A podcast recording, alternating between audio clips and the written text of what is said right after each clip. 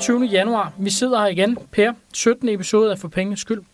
I, uh, I sidste uge, der var vi, uh, vi var begge til Skagenmessen, og uh, Skagen, de har jo sådan en årlig, jeg tror, de kalder det en nytårskonference, hvor de har en masse, masse store talere, der fortæller om, om vind og vejr, og hvor de tror, markedet skal hen, og, og hvad der præger udviklingen. Per, var der noget bestemt i den retning, som uh, noget bestemt, du tog med dig derfra? Jamen, jeg tænker to ting, som primært sidder fast nu her, cirka en uge efter. Og det har jo været for det første, øh, at der var gode talere, øh, og nok endnu vigtigere, når vi kigger på øh, de finansielle markeder, at 2016, det kan meget vel gå hen og være et år, som aktiemæssigt skuffer rigtig mange investorer.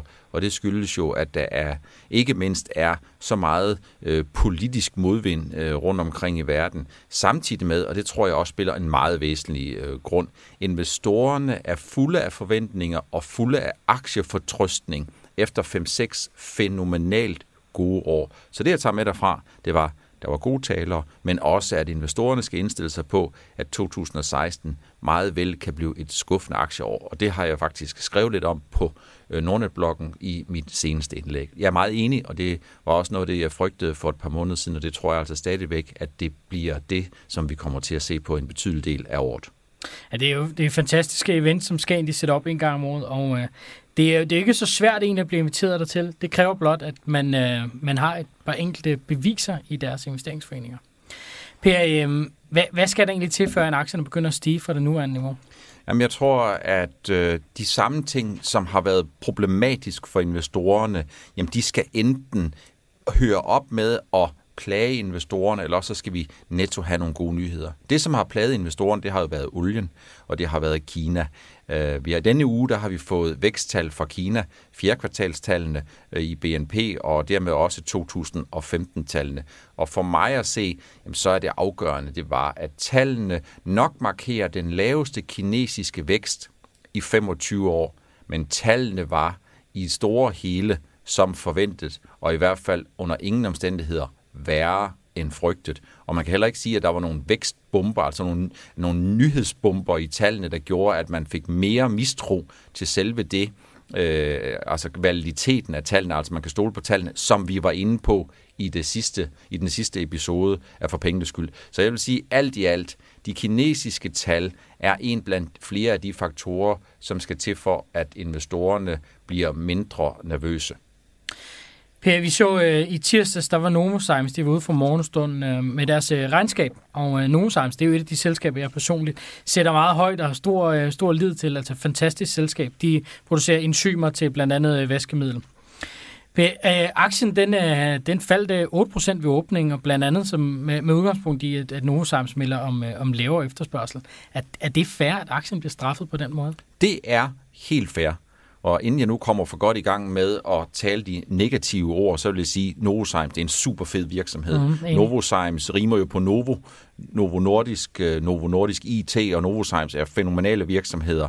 Men det, som er udfordringen for Novozymes, det er jo, at de også bliver udfordret af en oliepris, som er gået fra, 30, fra 100 ned mod 30 dollar. Og det gør den selvfølgelig, når man laver enzymer til vaskeindustrien, øh, hvor man kan vaske ved lavere temperaturer og dermed spare energi. Der har det altså en mindre attraktion hos deres kunder og hos deres kunders kunder, når oliepriserne de er faldet så meget, som det er. Og så er det selvfølgelig også klart, at etanolindustrien også bliver udfordret, hvis det er sådan, at de lave oliepriser, de bider sig fast. Men hvis jeg skal sige det i en enkelt sætning, så kan man sige, hvis Novozymes, som de gjorde, nedjusterer deres 2020 vækstforventninger, det vil sige, de nedjusterer de forventninger, de har til de kommende 4-5 år, men så er det sådan, at i forhold til prisfastsættelsen, så er der absolut ingen plads til, at selv en super virksomhed, en fed virksomhed som Novozymes, de kommer ud og skuffer. Og det er derfor, at aktiekursen startede 8% ned, og så accelererede øh, hen over formiddagen, så accelererede nedturen faktisk til en 10-11%. Ikke fordi investorerne er utilfredse med selskabet, men fordi et, der er nogen, der ligesom siger, at det her as good as it gets, og to, alle dem, som sidder og kigger uden for Danmark på den her høje prisfastsættelse, ja, for dem, der åbner, det er en ladeport af mulighed for at sælge sig selv kort, og det lægger altså aktien under pres. Så med andre ord, du, du ser ikke det her som en, øh, en købsmulighed for investorer?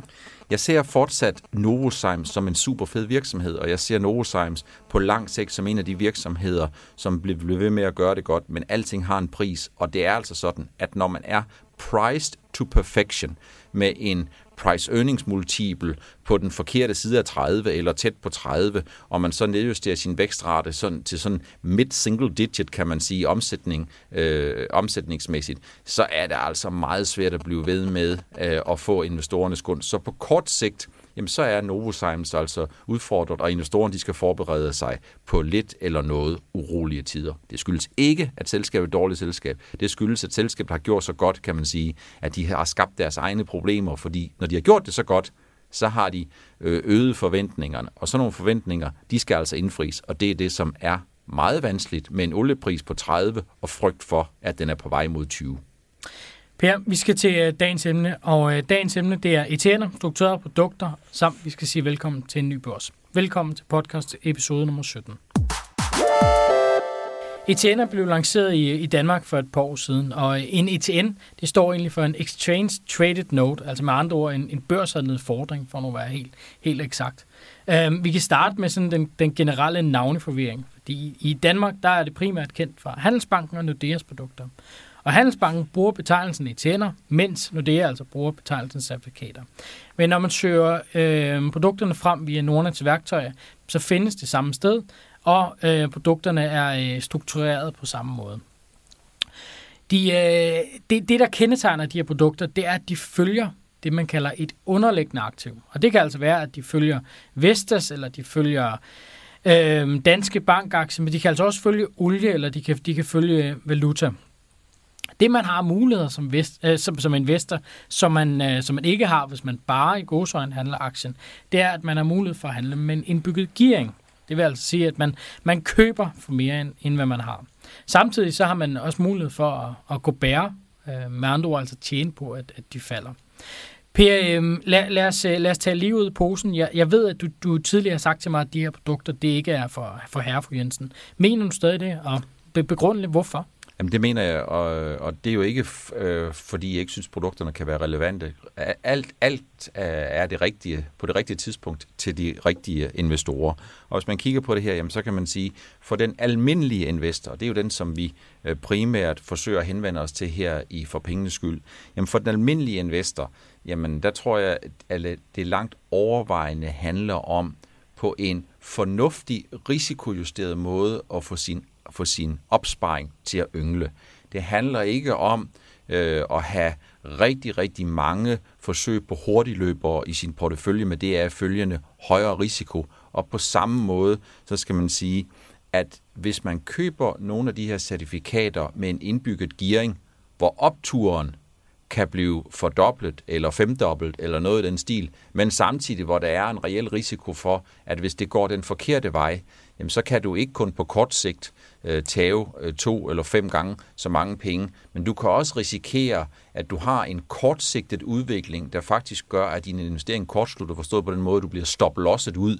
Mm. Øh, og det er altså en udfordring, hvis man ikke øh, føler sig eller færdes hjemme, investeringshjemmevandt i de her produkter.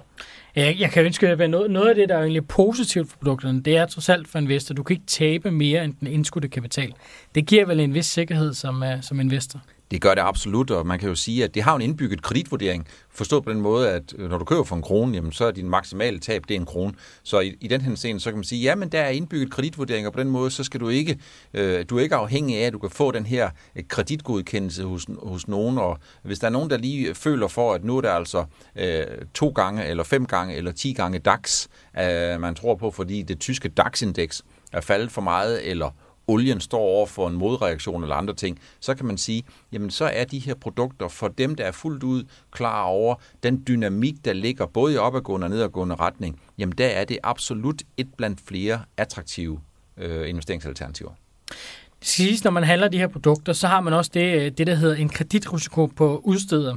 Og det vil altså sige, at handler man øh, en ETN fra Handelsbanken eller en ETN fra Nordea eksempelvis, og, øh, og Handelsbanken eller Nordea, de skulle trække stikket, men så står man også med, med en udfordring i forhold til ens indskudte kapital. Per, du har fingeren i vejret. Jamen, for køberen af sådan et produkt, for de, for de del i at tage en risiko på udstederne. Sådan at forstå, er der en lavere pris eller et eller andet andet, der gør, at hvis de skal tage risikoen på en udsteder i stedet for på en børs, får de så betalt for det, eller hvad? Nej, altså det, det kan man sige, det gør de jo ikke. Det er jo egentlig bare bad luck. Så hvis Handelsbanken går konkurs, så mister du dine penge som investor, hvis okay. du investerer i de her produkter. Oh. Og, og derfor kan man også sige, at der ligger jo også et eller andet implicit som investor i.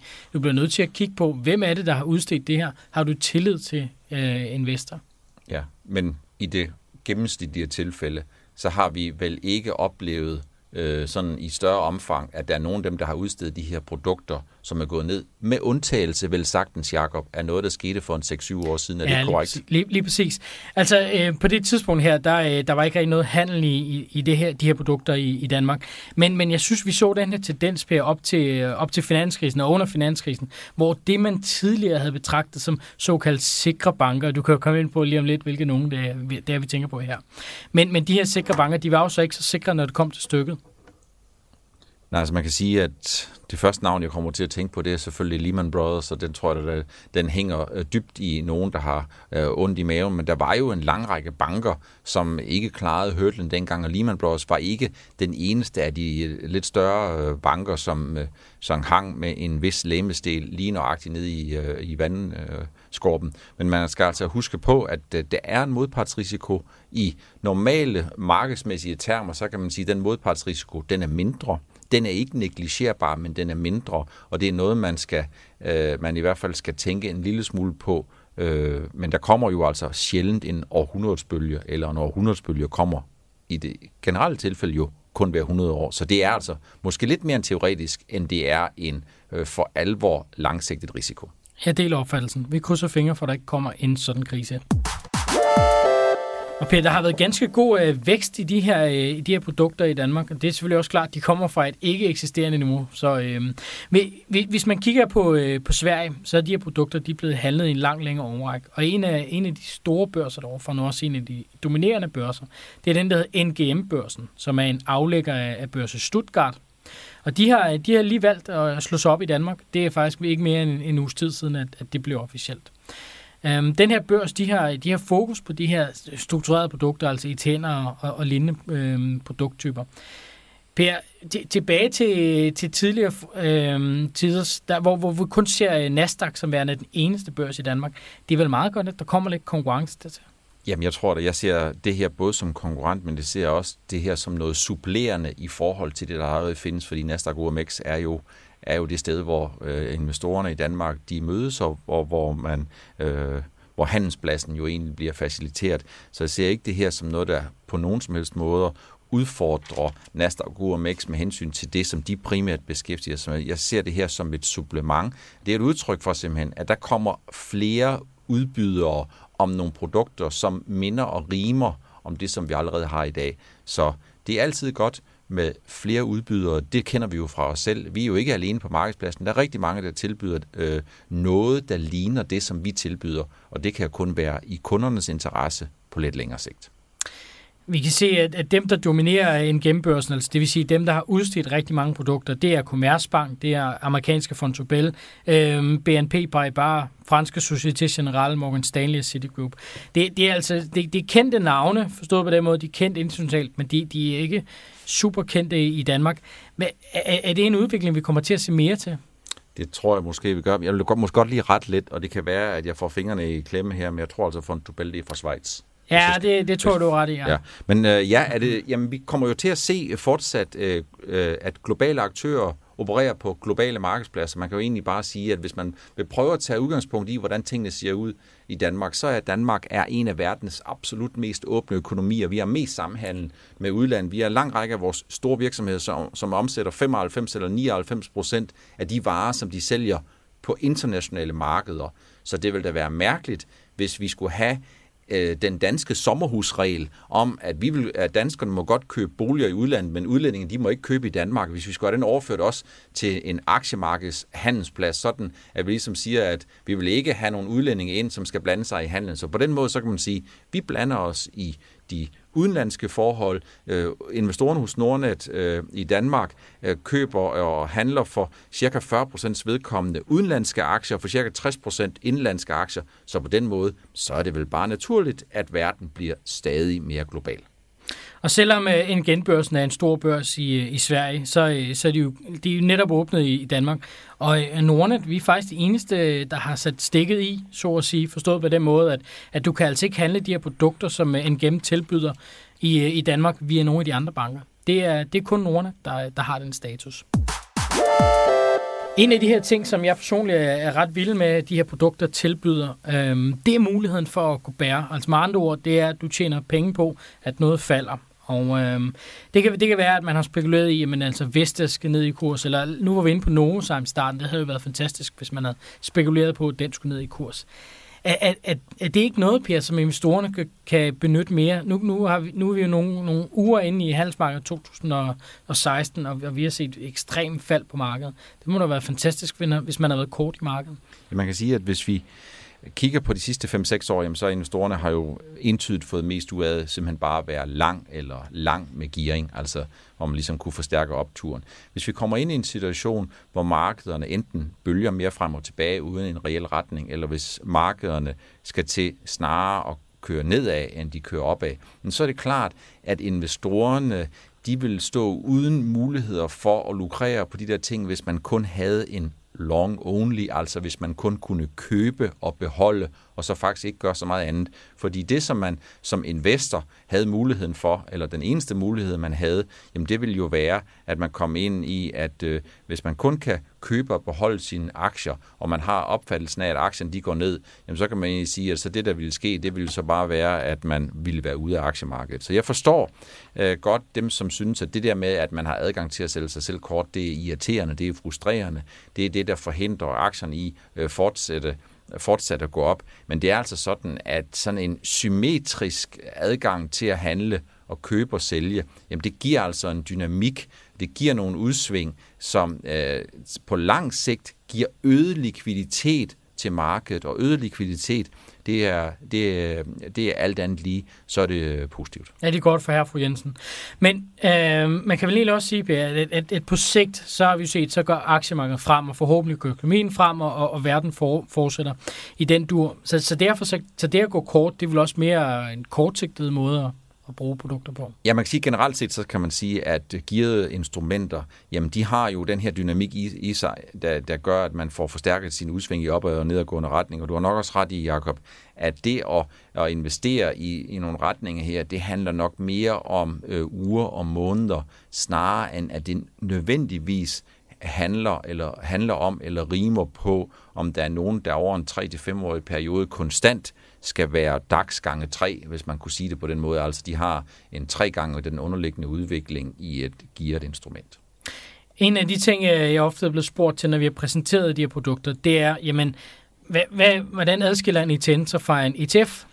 Og øh, det, det gør den på et par forskellige faktorer, men typisk så vil man se, at en, en ETF den, der, der findes produkterne ude i markedet, forstået på den måde. Jamen har, har du en ETF, der spejler det tyske DAX-indeks, jamen så bagvedlæggende, så bliver alle de tyske aktier i DAX-indekset, de bliver købt.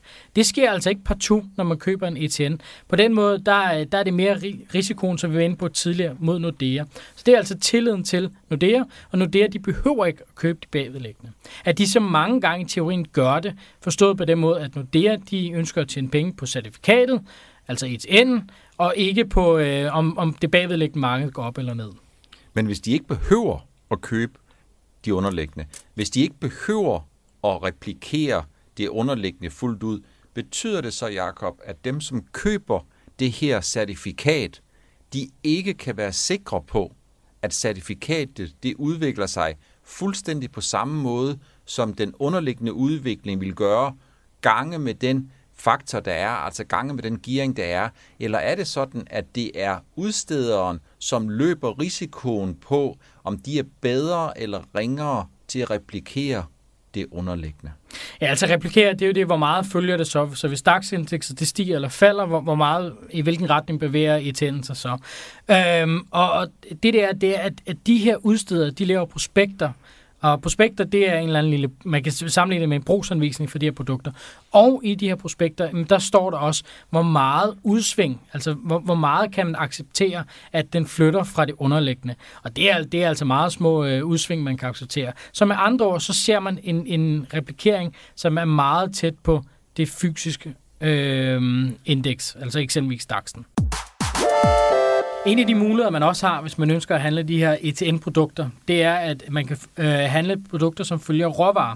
Og det kan eksempelvis være guld eller olie.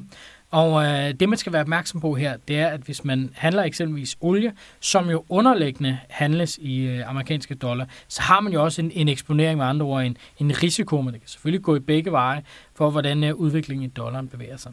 Men, men Per, vi har, vi har snakket olie utallige gange i de her podcaster, hvordan og hvorledes man kan handle olie ved at handle Statoil-aktien med videre.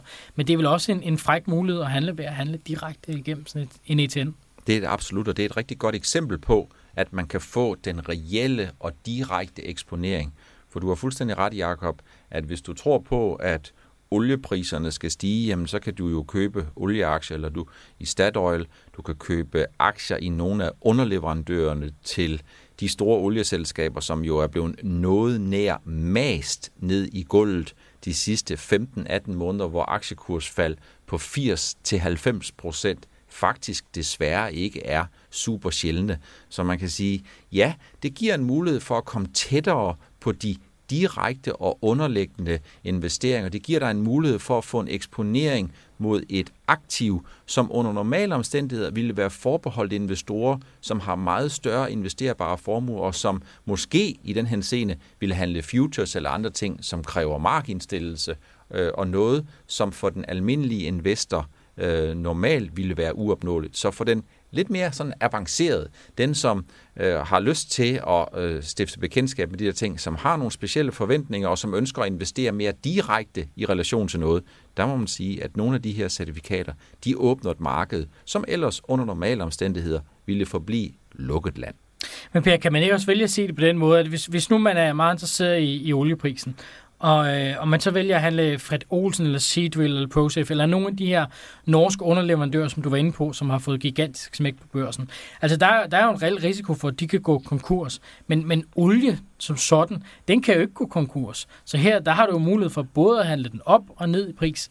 Kan, kan du følge min tankegang på det? det? Det kan jeg sagtens, så man kan sige, at når man handler i det direkte underliggende, i stedet for et afledt instrument, jamen så får du også den direkte konsekvens. Så man kan sige, det er ikke sikkert, at en olieprisstigning på 2 eller 4 dollar vil gøre, at du får en kæmpe effekt i de underliggende aktier, altså i de underliggende olieservice-aktier. Og det er simpelthen fordi, at når olien den er 29 dollar, så hvis olien stiger med 2 eller 4 dollar, så vil 29 eller 33, det vil nok gøre en forskel for dem, der handler olie, dem, der sælger olie, men det vil ikke nødvendigvis gøre en kæmpe forskel for underleverandøren til en olieindustri, hvor man kan sige, alt under 50, det er altså noget, der smerter rigtig, rigtig meget. Så på den måde, så kan man sige, jamen det er den direkte eksponering, der giver dig det direkte afkast, eller den direkte øh, risiko. Og hvis man øh, som Nordnet kun har fået appetit på at handle de produkter, så det første, man skal gøre, det er, at man skal ind på, øh, på Nordnet.dk, altså ind på handelsplatformen, og der skal man klikke under mine aftaleabonnementer. Per? Hvorfor skal jeg ind og klikke på mine aftaler og abonnementer? Fordi hvis jeg er Nordnet-kunde, så må det bare være sådan, Øh, hvis jeg har penge stående på kontoen, så kan jeg vel selv disponere over mine egne penge. Ja, det har du fuldstændig ret i, men Finanstilsynet de har også nedskrevet nogle regler for, hvornår produkter de er mere komplekse end andre. Og de her produkter, men de er mere kom- komplekse end andre. Og derfor det, man skal gøre først og fremmest, det er, at man skal klikke på den, der hedder warrants og tegningsoptioner, og der, der skal man klikke på at aktivere den. Så før man kan gøre det, der er det altså ikke muligt. Så det er det her med, at man skal ind og lave sådan en, det, der hedder en hensigtsmæssighedserklæring. Altså det, det er ikke et særligt mundret ord, men man skal ind og lave en hensigtsmæssighedserklæring for, hvorvidt produkterne er egnet for dig som investor eller ikke. Ja. Så hvis jeg har forstået det her rigtigt, Jacob, så handler det om, at man rent tilsyns- og myndighedsmæssigt siger, Vi vil sikre os, at dem, som handler de her afledte instrumenter med de gearingsmuligheder og de gearingsrisici, der er, at de følger en anden vej end bare det at købe en aktie. At så vil vi være sikre på, at kunderne er fuldstændig, over, øh, er fuldstændig okay med, at det her det er altså en anden type vare end det at købe en aktie og så holde den over en længere periode. Ja, det stemmer fuldstændigt, og, og det, det fungerer på samme måde, som hvis du ønsker at købe produkterne gennem Danske Bank, når det er Handelsbank og så videre. Så skal du også ind og aktivere lignende vilkår. Det kan godt være, at de, de er ordlyden er en smule anderledes, men, men essensen i det, det er det samme. Det skal siges øh, med de her produkter, at der er jo lovgivningsmæssigt, så er der sådan noget ganske nyt, så er der åbnet op for, at man kan handle for pensionsmidler i de her produkter, så længe det er op til, til to gange gearing. Desværre har vi og nuværende endnu ikke fået åbnet op for det i, i Nordnet, men uh, der arbejdes på det, og forhåbentlig så kan det inden længe blive aktiveret. En, øh, en anden øh, hale, man også lige skal være opmærksom på, det er, at når man handler for, for frie midler, så beskattes det ikke, som man kender med aktier, men det beskattes som finansielle kontrakter. Det skal man også lige være opmærksom på som investor. Vi er nået til øh, afslutningen på denne uges podcast. Næste episode, der har vi talt om at diskutere turnarounds, altså selskaber, som, som er en eller anden vending, som har været i, i, en, i en udfordrende periode, forhåbentlig så vender det, og, og hvorfor også, at, at turnarounds er så utrolig meget sværere, end det lyder. Men øh, Per, vi er også ved at få måske lidt kolde på, øh, på det emne. Hvorfor? Jamen, jeg er ikke øh, i sig selv ved at, Jeg får ikke kolde fødder omkring turnaround, fordi turnaround er jo noget, som, hvor du som investor skal efterprøve, om det, som lyder så besnærende i teorien, men er relativt langt mere vanskeligt i praksis, om det er noget for dig som investor. Men jeg tænker også på, markederne er urolige. Vi hører hver eneste dag om øh, olien, og vi hører om Kina, vi hører om lavere vækstrater, vi hører om risiko for recession i den amerikanske øh, økonomi, vi hører om, hvad gør centralbankerne og alle mulige andre ting. Så øh, lad os lige øh, se, hvordan situationen den ser ud i næste uge, og øh, måske bringer vi noget om turnarounds, eller også så bringer vi måske noget, som mere konkret aktualiserer nogle af de udfordringer, som aktuelt i dag, øh, denne uge, og måske også i næste uge, er noget af det, som investorerne opfatter som øh, investeringsmæssig modvind i 2016. Ja, forhåbentlig kan vi næste uge snakke om, hvordan et aktiemarked har rejst sig på ny. Men uh, Per, vi kan jo lave en opfordring, som uh, på vanlig vis til, at uh, folk de er velkommen til at skrive til os, hvis de har input og spørgsmål, som de mener, vi skal tage op. Hvordan, uh, hvordan kan de kontakte dig i den forbindelse? Jamen, der hvor de kan kontakte mig direkte, det er selvfølgelig, at de kan enten skrive ind på uh, Nordnet-bloggen under det indslag her, så skal jeg nok kigge med, ligesom nogle andre kigger med. Eller også så kan de jo gøre det på Twitter under snabelag Per Nordnet, og så er det jo fortsat sådan, at man kan jo fortsat også på uh, Facebook og på Twitter under hashtag for pengenes skyld.